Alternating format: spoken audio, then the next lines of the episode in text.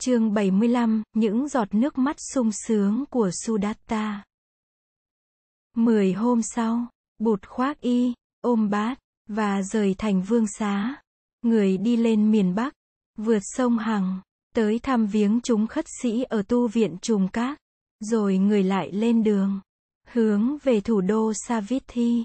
Mùa mưa sắp tới, và người cần về tu viện cấp cô độc, để kịp thời chuẩn bị cho khóa an cư. Theo người có Đại Đức Ananda, các Đại Đức Sariputta, Moggallana, và khoảng 300 vị khất sĩ khác. Tới Savithi, Bụt về thẳng tu viện Jetavana. Các thầy chờ Bụt ở đây rất đông. Năm nay các vị khất sĩ và nữ khất sĩ về an cư rất đông. Tin tức về những cuộc biến động ở kinh đô Magadha ai cũng đã được nghe. Thấy Bụt về nguyên vẹn và khỏe mạnh, mọi người đều tỏ vẻ mừng vui. Ni sư Khema lãnh đạo một đoàn nữ khất sĩ đến thăm viếng Bụt. Năm nay bà được đưa lên làm vị lãnh đạo tối cao bên Ni giới. Ni sư Pajapati đã viên tịch 10 năm về trước. Quốc vương Pesanadi nghe Bụt về cũng lập tức đến tu viện thăm người. Vua hỏi thăm Bụt về tình hình ở Rajagaha. Bụt thuật cho vua nghe nhiều chuyện. Trong đó có buổi gặp gỡ giữa người và Thái hậu Videhi em ruột của vua. Bụt cho vua biết là Thái hậu vẫn được bình yên, nhưng chắc là trong lòng còn nhiều sầu khổ. Vua cho Bụt biết là vua đã gửi một sứ đoàn qua Rajagaha cách đây hơn một tháng. Và yêu cầu Ajatasattu giải thích tại sao có chuyện giam giữ quốc vương Bimbisara. Và hai vị đại thần. Quốc vương Ajatasattu là cháu của vua. Vua bảo nếu cần, thì Ajatasattu phải về Savithi, để trình bày mọi sự. Hiện vẫn chưa thấy sứ đoàn trở về. Vua cũng cho biết là, để tỏ ý phản kháng hành động của quốc vương xứ Magadha. Vua đã lấy lại thục ấp, mà Thượng Hoàng đã tặng nước Magadha hơn sáu mươi mấy năm về trước. Khi em gái vua về làm chánh hậu của vua Bimbisara, thục ấp này thuộc địa phận Baranasi xứ Kasi. Ngày an cư mùa mưa đã đến. Các trung tâm tu học ở vùng thủ đô và các vùng lân cận đều có đầy các vị khất sĩ và nữ khất sĩ cư trú. Cứ 15 hôm bụt lại nói pháp thoại một lần tại Jetavana. Và các giới khất sĩ cũng như nữ khất sĩ từ các trung tâm khác đều được tới tham dự. Pháp thoại của Bụt thường được nói vào buổi chiều, ngay sau giờ thọ thực. Vì vậy các vị khất sĩ từ những trung tâm xa, đến ngày có pháp thoại, phải nghỉ khất thực, để có, thì giờ đi thẳng về tu viện. Các vị đại thích ở thủ đô cố gắng sắp đặt, để cúng dường thực phẩm cho các vị ngay khi các vị tới tu viện. Để các vị có đủ thời gian thọ thực, và nghe Pháp, Pháp thoại đầu, mà Bụt nói trong mùa an cư năm nay có đề tài là hạnh phúc. Bụt dạy hạnh phúc là có thật, và ta có thể thực hiện được hạnh phúc ngay trong đời sống này nếu ta biết hành theo chánh pháp. Trước hết Bụt cho biết hạnh phúc không phải là sự đam mê vào dục lạc. Dục lạc có thể cho con người một ảo tưởng về hạnh phúc. Nhưng thật sự chỉ là khổ đau. Người lấy ví dụ của một người bị bệnh hùi, bị bắt buộc vào sống biệt lập ở trong rừng. Người này luôn luôn cảm thấy ngứa ngáy xốn sang rất khó chịu. Ông ta đào một cái hố, chất cành khô, và những gốc cây mục xuống hố, và đốt cháy cho đến khi hố đầy than hồng. Rồi ông ta đứng bên cạnh hố, đưa mình mẩy tay chân lên trên hố than, để hứng lấy cái nóng của than lửa đang cháy. Trong khi làm như thế ông ta thấy rất đã ngứa, và cảm thấy bớt khổ. Ngày nào không được hơ mình trên hố than rừng này. Ông ta rất lấy làm đau khổ. May mắn cho ông ta. Mấy năm sau bệnh hùi của ông được chữa lành. Ông trở về sống đời sống bình thường trong thôn xóm. Một hôm ông ta vào rừng thấy mấy người có bệnh hùi đang đưa mình mẩy của họ hơ trên hố than rừng. Của họ, ông thấy thương xót họ vô cùng. Hố than rừng nóng quá. Tới gần ông chịu không nổi. Nếu có ai tới chỉ kéo ông, bắt ông tới gần hố than, để đưa mình mẩy hơ lên trên than lửa. Ông ta sẽ la chu chéo lên và phản đối kịch liệt. Cái mà ngày xưa ông cho là làm cho ông sung sướng, bây giờ đã trở thành một mối khổ đau của ông. Bụt nói, dục lạc cũng chỉ là một hố than hồng. Chỉ có người bệnh mới thấy dục lạc là vui. Những người lành mạnh đều phải xa lánh hố than của dục lạc. Nếu đam mê dục lạc không phải là hạnh phúc, thì cái gì là hạnh phúc? Bụt dậy, sống thư thái, tự do, tiếp xúc được với những màu nhiệm của cuộc sống, tức là có hạnh phúc, ý thức được những gì xảy ra trong giờ phút hiện tại. Không tham đắm vào bất cứ pháp nào, mà cũng không ghét bỏ bất cứ một pháp nào. Người có hạnh phúc biết quý những gì màu nhiệm đang xảy ra trong hiện tại một làn gió mát. Một buổi sáng đẹp trời. Một bông hoa vàng. Một cây trúc tím. Một nụ cười của trẻ thơ. Một bữa cơm ngon. Người có hạnh phúc biết thưởng thức những thứ ấy. Nhưng không bị ràng buộc vào những thứ ấy. Thấy được vạn pháp là vô thường. Và vô ngã. Người ấy không nhận thức các pháp như những gì có thường và có ngã, do đó người ấy không bị ràng buộc bởi các pháp kia, không bị tham đắm vào các pháp kia, không bị ràng buộc, không tham đắm, người ấy sống thành thơi, không lo âu, không sợ hãi, biết rằng một bông hoa có thể sớm nở tối tàn. Người ấy thấy được tự tính sinh diệt vô thường của các pháp cho nên không vì sự sinh diệt của vạn pháp mà sầu khổ và lo âu. Cũng vì thế nên, hạnh phúc của người ấy là hạnh phúc chân thật. Người ấy không lo âu và sợ hãi ngay cả về sự sinh diệt của chính mình. Có người cho rằng, muốn có hạnh phúc trong tương lai, thì phải chịu khổ trong hiện tại. Vì vậy họ hy sinh hiện tại bằng cách chịu khổ chịu cực. Về tâm não cũng như về thể xác, để mua lấy hạnh phúc trong tương lai. Bụt dạy rằng sự sống chỉ có mặt trong giây phút hiện tại. Hy sinh hiện tại là phế bỏ sự sống. Có người nghĩ muốn có an lạc và giải thoát trong tương lai thì phải hành hạ xác thân trong hiện tại. Nghĩ như thế, họ áp dụng những phép tu khổ hạnh, chịu đói khát và đau đớn trong thân xác và trong tâm tư, dùng khổ đau trong hiện tại để mua hạnh phúc trong tương lai. Bụt dạy lối tu hành đó không những làm cho người tu chịu đau khổ trong hiện tại, mà còn gây đau khổ trong tương lai nữa. Có người cho rằng, đời sống quá ngắn ngủi, không nên nghĩ tới tương lai. Phải tận lực hưởng thụ những thú vui dục lạc ngay trong giờ phút hiện tại. Bụt dạy rằng tham đắm vào dục lạc như thế cũng giống như nướng mình trên hố than rừng. Hành động này đem lại khổ đau ngay trong hiện tại và cho cả tương lai. Phương pháp tu học của Bụt vượt ra ngoài hai cách sống vừa kể. Bụt dạy rằng phép sống khôn ngoan nhất là phép sống đem lại hạnh phúc trong hiện tại, mà cũng sẽ đem lại hạnh phúc trong tương lai. Tu tập theo đạo giải thoát không phải là ép xác khổ hạnh, để cầu mong một hạnh phúc tương lai. Khi vị khất sĩ ăn ngày một bữa, thực tập thiền tỏa, thực tập thiền hành, thực tập tứ niệm xứ, Thực tập tứ vô lượng tâm. Thực tập phép quán niệm hơi thở. vị khất sĩ ấy tạo hạnh phúc cho chính mình. Và cho những người xung quanh ngay trong giờ phút hiện tại. Ăn mỗi ngày một bữa có thể giúp cho cơ thể nhẹ nhàng. Có thể cho ta nhiều. Thì giờ hơn. Để tu tập. Để sống thoải mái. Và tự do. Và. Để giúp ích cho người khác. Không lập gia đình không có vợ con không phải là một sự ép xác khổ hạnh, mà là để có thể sống tự do và thoải mái, để có thời gian tu tập và giúp ích cho kẻ khác. Sống đời sống phạm hạnh, người khất sĩ phải thấy được niềm vui và hạnh phúc trong mỗi giây phút của cuộc sống hàng ngày. Nếu sống đời sống phạm hạnh mà thấy khổ đau, ép buộc, thiếu tự do, đó là đã sống không đúng theo tinh thần chánh pháp.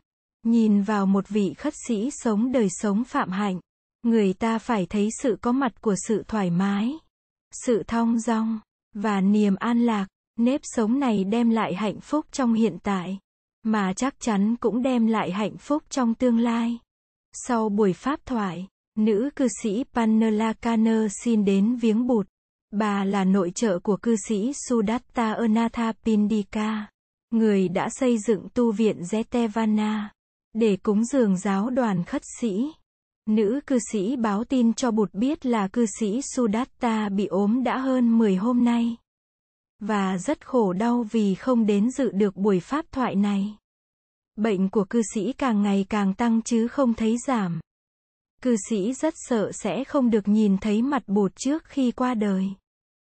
Ngày hôm sau, bụt đi thăm cư sĩ Sudatta, cùng đi với người có hai đại đức Sariputta và Ananda, được thấy bụt và hai đại đức, cư sĩ mừng rỡ. Ông ngồi trên một chiếc ghế dựa, nét mặt xanh xao. Bụt bảo, Sudatta, suốt đời ông đã sống một cuộc sống có ý nghĩa và có hạnh phúc. Ông đã làm vơi nỗi khổ của biết bao nhiêu người. Danh từ Anatha Pindika, mà thiên hạ tặng cho ông là một trong những bằng chứng lớn của sự thành công của ông.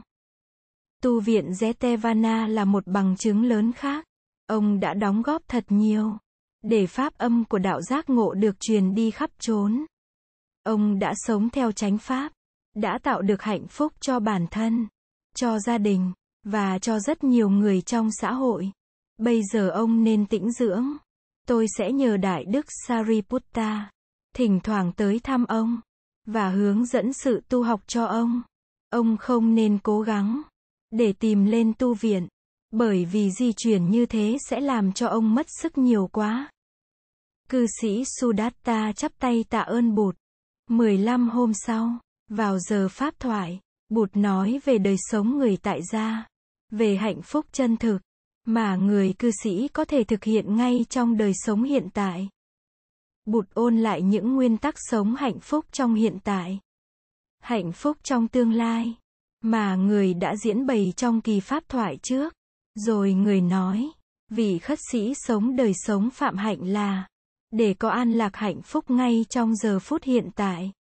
Và nếp sống phạm hạnh ấy chắc chắn sẽ đem lại hạnh phúc trong tương lai. Nhưng không phải chỉ người xuất gia mới sống được theo nguyên tắc ấy. Những người cư sĩ sống ở thành thị và trong xóm làng cũng có thể theo nguyên tắc ấy của chánh pháp mà làm cho đời sống càng ngày càng có thêm hạnh phúc. Trước hết là đừng vì ước muốn làm giàu mà chúi đầu vào công việc, bỏ mất cơ hội tạo hạnh phúc cho mình và cho gia đình mình trong giờ phút hiện tại. Hạnh phúc trước hết là sự tỉnh thức một cái nhìn đầy hiểu biết, một nụ cười bao dung, một câu chuyện nói thương yêu, một bữa cơm quây quầy trong đầm ấm, và tỉnh thức đó là hạnh phúc trong hiện tại. Nuôi dưỡng sự tỉnh thức trong hiện tại, ta sẽ tránh không gây khổ đau cho ta, và cho những người sống chung quanh ta, và bên cạnh ta, bằng cái nhìn, bằng lời nói, bằng nụ cười, bằng những cử chỉ săn sóc nhỏ ta tạo ra hạnh phúc cho ta và cho mọi người ngay trong giây phút hiện tại. Hạnh phúc này không cần đến giàu sang và danh vọng. Bụt kể cho đại chúng nghe câu chuyện của Sigala, một người gia chủ trẻ tuổi mà Bụt gặp ở thành phố Rajagaha nhiều năm về trước. Buổi sáng nọ, khoác y, mang bát và rời tu viện Trúc Lâm lúc trời mới rạng sáng. Người gặp một chàng trai tên Sigala con của một thương gia sống ở ngoại ô thành phố. Sigala đang đứng ở ngoài trời, và đang cúi lạy sáu phương đông, tây, nam, bắc, thượng, và hạ một cách cung kính. Bụt tới gần, và hỏi chàng lại như thế. Để làm gì? Sigala thưa là từ hồi còn bé. Chàng đã được thân phụ dạy mỗi buổi sáng phải ra lạy sáu phương. Chàng chỉ biết vâng lời cha sáng nào cũng ra lại như thế. Nhưng không biết, để làm gì? Bụt nói, lại như thế là thực tập một lối sống có thể đưa tới hạnh phúc trong hiện tại. Và trong tương lai, người dạy rằng lại phương Đông là, để quán chiếu cách đối xử với ơn cha mẹ. Lại phương Nam là, để quán chiếu cách đối xử với ơn sư trưởng. Lại phương Tây là, để quán chiếu cách đối xử với tình vợ con lại phương Bắc là, để quán chiếu cách đối xử với tình bè bạn. lại phương Hạ là, để quán chiếu cách đối xử với người cộng sự. lại phương Thượng là, để quán chiếu cách đối xử với những bậc hiền nhân. Bụt lại dạy Sigala về phép thọ trì nam giới. Phép quán chiếu, để đừng vội vã hành động khi trong tâm có tham dục, giận hờn, si mê, và sợ hãi. Bụt dạy Sigala tránh xa sáu loại hành động có thể đưa đến sự tán gia bại sản. Không say xưa, không đi lang thang trong thành phố vào giờ khuya khoát, không lui tới những chốn cờ bạc, không lui tới những nơi ăn chơi trác táng, không la cả với những bạn xấu, và không lười biếng ỉ lại. Bụt lại dạy cho Sigala biết phân biệt thế nào là một người bạn tốt. Người nói, một người bạn tốt là một người đối xử với mình một cách trung thủy. Khi mình giàu sang, hoặc xa sút hạnh phúc hay khổ đau, thành công hay thất bại, đắc thế, hoặc thất thế, thì người bạn ấy vẫn không hề thay đổi. Người bạn ấy biết lắng nghe và chia sẻ những buồn đau của mình, nói cho mình nghe những lo lắng và buồn vui của người ấy. Một người bạn tốt là một người bạn biết vui cái vui của mình và buồn cái buồn của mình. Kể xong chuyện Sigala, Bụt nói, hạnh phúc chân thật là một điều có thể thực hiện ngay trong đời này nếu ta quy tụ được càng nhiều. Càng tốt những điều kiện sau đây. Tới đây, Bụt mở lời khen những cư sĩ đã và đang sống theo chánh pháp trong cuộc sống hàng ngày, trong gia đình và xã hội. Bụt đặc biệt nhắc tới cư sĩ Sudatta Anatha Pindika. Bụt nói Sudatta là người đã quy tụ được nhiều điều kiện để làm cho đời sống có ý nghĩa, có hạnh phúc và có lợi ích cho nhiều người. Đạo tâm của Sudatta rất lớn và cuộc đời của Sudatta đã được hướng dẫn bởi những nguyên tắc của chánh pháp. Bụt nhấn mạnh rằng có những người giàu có hơn Sudatta nhiều gấp bội. Nhưng đứng về phương diện hạnh phúc, thì không thể nào so sánh được với Sudatta. Hôm ấy nội trợ của cư sĩ Sudatta là Panalakana cũng có mặt trong buổi pháp thoại. Nghe Bụt nói, bà cảm động đến rơi nước mắt. Bà đứng dậy, và tác bạch, thế tôn, cuộc sống của người cư sĩ có nhiều khi thật bận rộn. Nhất là khi mình được thừa hưởng một gia sản lớn. Con thấy khi mình có một cơ nghiệp bình thường, sự tu đạo sẽ dễ dàng hơn. Nhiều khi nhìn những vị khất sĩ không nhà, không cửa, không vợ, không con, cầm một chiếc bình bát, đi thong dong trên nẻo đường khất thực. Chúng con thấy thèm muốn sự thành thơi ấy một cách lạ kỳ. Chúng con ước muốn được sống như thế. Nhưng, mà chúng con có nhiều sợi dây ràng buộc quá. Biết làm sao? Bụt dậy. Nữ cư sĩ Panelakana vị khất sĩ cũng có nhiều trách nhiệm chứ không phải không? Nếp sống phạm hạnh là nếp sống buộc vị khất sĩ phải an trú ngày đêm trong chánh niệm. Trong giới luật, người khất sĩ lại còn phải nghĩ đến trách nhiệm độ sinh. Các vị cư sĩ như Lai đã tìm ra một phương cách để quý vị có thể lâu lâu hoặc nửa tháng một lần được sống giống như các vị khất sĩ. Phương cách đó là bát quan trai giới. Các vị có thể đến chùa thọ tám giới. Sống trong thời gian trọn vẹn một ngày một đêm. Ngày ăn một bữa.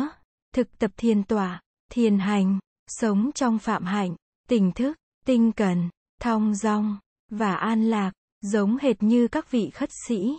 Sau thời gian một ngày, một đêm sống như thế, các vị lại xả giới và trở về đời sống thế gian chỉ giữ lại năm giới và ba sự quay về nương tựa. Các vị khất sĩ Như Lai sẽ báo tin để tất cả các vị khất sĩ biết về pháp chế bát quan trai này. Quý vị có thể tổ chức tu tập bát quan trai tại chùa hay ngay trong nhà quý vị. Và các vị khất sĩ có thể được mời để tuyên giới, hướng dẫn và dạy dỗ trong các ngày tu bát quan trai. Panelakana sung sướng hỏi Bụt, Bạch Thế Tôn, tám giới của Pháp chế bát quan trai là tám giới nào? Tại sao gọi là quan? Tại sao gọi là trai? Xin Thế Tôn khai thị cho chúng đệ tử biết. Tám giới là không sát hại sinh mạng, không trộm cướp, không dâm dục, không vọng ngữ, không uống rượu, không trang sức, không nằm và ngồi trên giường chiếu sang trọng và không sử dụng tiền bạc. Tám giới ấy là để phòng ngừa sự phát sinh của vọng niệm và tạp niệm trong thời gian tu tập nên gọi là quan. Quan có nghĩa là phòng ngừa, còn trai có nghĩa là chỉ ăn một bữa trước giờ ngọ. Để có, thì giờ tu tập, được biết thiết chế phép bát quan trai. Giới cư sĩ hôm ấy, rất lấy làm sung sướng. Mười hôm sau, người nhà của cư sĩ Sudatta tới tìm Đại Đức Sariputta. Báo tin là bệnh tình của cư sĩ trở nặng. Đại Đức dù Đại Đức Ananda cùng đi. Cư sĩ Sudatta nằm trên giường bệnh. Để tiếp hai vị Đại Đức. Người nhà nhắc ghế. Để hai Đại Đức ngồi gần bên giường. Biết cư sĩ không sống được bao nhiêu ngày nữa. Đại Đức Sariputta khai thị. Cư sĩ Sudatta, ông nên quán tưởng như sau. Mắt không phải là tôi. Tai không phải là tôi. Mũi, lưỡi, thân cũng không phải là tôi. Đợi cư sĩ quán tưởng xong. Đại Đức nói. Cư sĩ tiếp tục quán tưởng. Những gì tôi thấy không phải là tôi. Những gì tôi nghe không phải là tôi. Những gì tôi ngửi, nếm, xúc chạm cũng không phải là tôi. Rồi Đại Đức dạy cho cư sĩ quán chiếu vô ngã trong sáu thức. Cái thấy không phải là tôi. Cái nghe không phải là tôi. Chi giác, vị giác, xúc giác, và ý thức cũng không phải là tôi. Đại Đức nói, sáu căn, sáu trần, và sáu thức không phải là tôi. Sáu đại là đất, nước, lửa, gió, không gian, và tâm thức cũng không phải là tôi. Tôi không bị ràng buộc, và hạn cuộc trong những yếu tố ấy. Tôi không bị sinh tử ràng buộc, và hạn chế. Sinh tử không chạm được tới tôi. Tôi mỉm cười, bởi vì tôi không sinh cũng không diệt. Sinh không làm cho tôi có. Tử không làm cho tôi không. Thực tập tới đó, cư sĩ Sudatta khóc, nước mắt chảy ràn rụa trên hai má ông. Đại Đức Ananda hỏi, sao, cư sĩ có tiếc nuối không? Cư sĩ quán chiếu không thành công hả? Thưa Đại Đức Ananda, con không tiếc nuối, con quán chiếu rất thành công. Con khóc vì con cảm động quá. Con được phụng sự bụt, và gần gũi các vị khất sĩ đã hơn 30 năm nay. Vậy, mà chưa bao giờ con được nếm giáo lý thậm thâm vi diệu như hôm nay. Cư sĩ Sudatta, giáo lý này các vị khất sĩ và nữ khất sĩ được nghe Đức Thế Tôn giảng dạy luôn. Thưa Đại Đức Ananda, đệ tử cư sĩ chúng con có người, cũng có thể nghe, hiểu, và hành được giáo lý thậm thâm này. Xin Đại Đức Ananda bạch với Bụt, để người cho phép giới cư sĩ chúng con được nghe, hiểu, và thực hành giáo lý thậm thâm đó. Cư sĩ Sudatta từ trần ngay buổi chiều hôm ấy. Các đại đức Sariputta và Ananda đã ở lại hộ niệm rất lâu cho cư sĩ. Gia đình của cư sĩ Anathapindika là một gia đình cư sĩ kiểu mẫu. Tất cả mọi người trong gia đình từ cha mẹ đến con cái. Người nào cũng có đức tin vững chãi nơi bụt. Người nào cũng siêng năng học hỏi giáo lý. Và đem áp dụng vào cuộc đời. Trước đây mấy hôm, cư sĩ được biết tin rằng con gái út của mình là Sumagada. Lấy chồng ở xứ Anga. Đã hóa độ được rất nhiều dân chúng trong vùng theo bụt. Chồng của cô trước đó là một vị quan tổng trấn ở xứ Anga. Tín đồ của phái du sĩ lõa hình. Lần đầu được chồng ép đi thăm các vị du sĩ này. Cô đã khéo léo từ chối. Với sự hiểu biết vững vàng về đạo bụt, cô đã từ từ cảm hóa được quan tổng trấn và mang được giáo lý bụt vào đời sống của dân chúng trong vùng.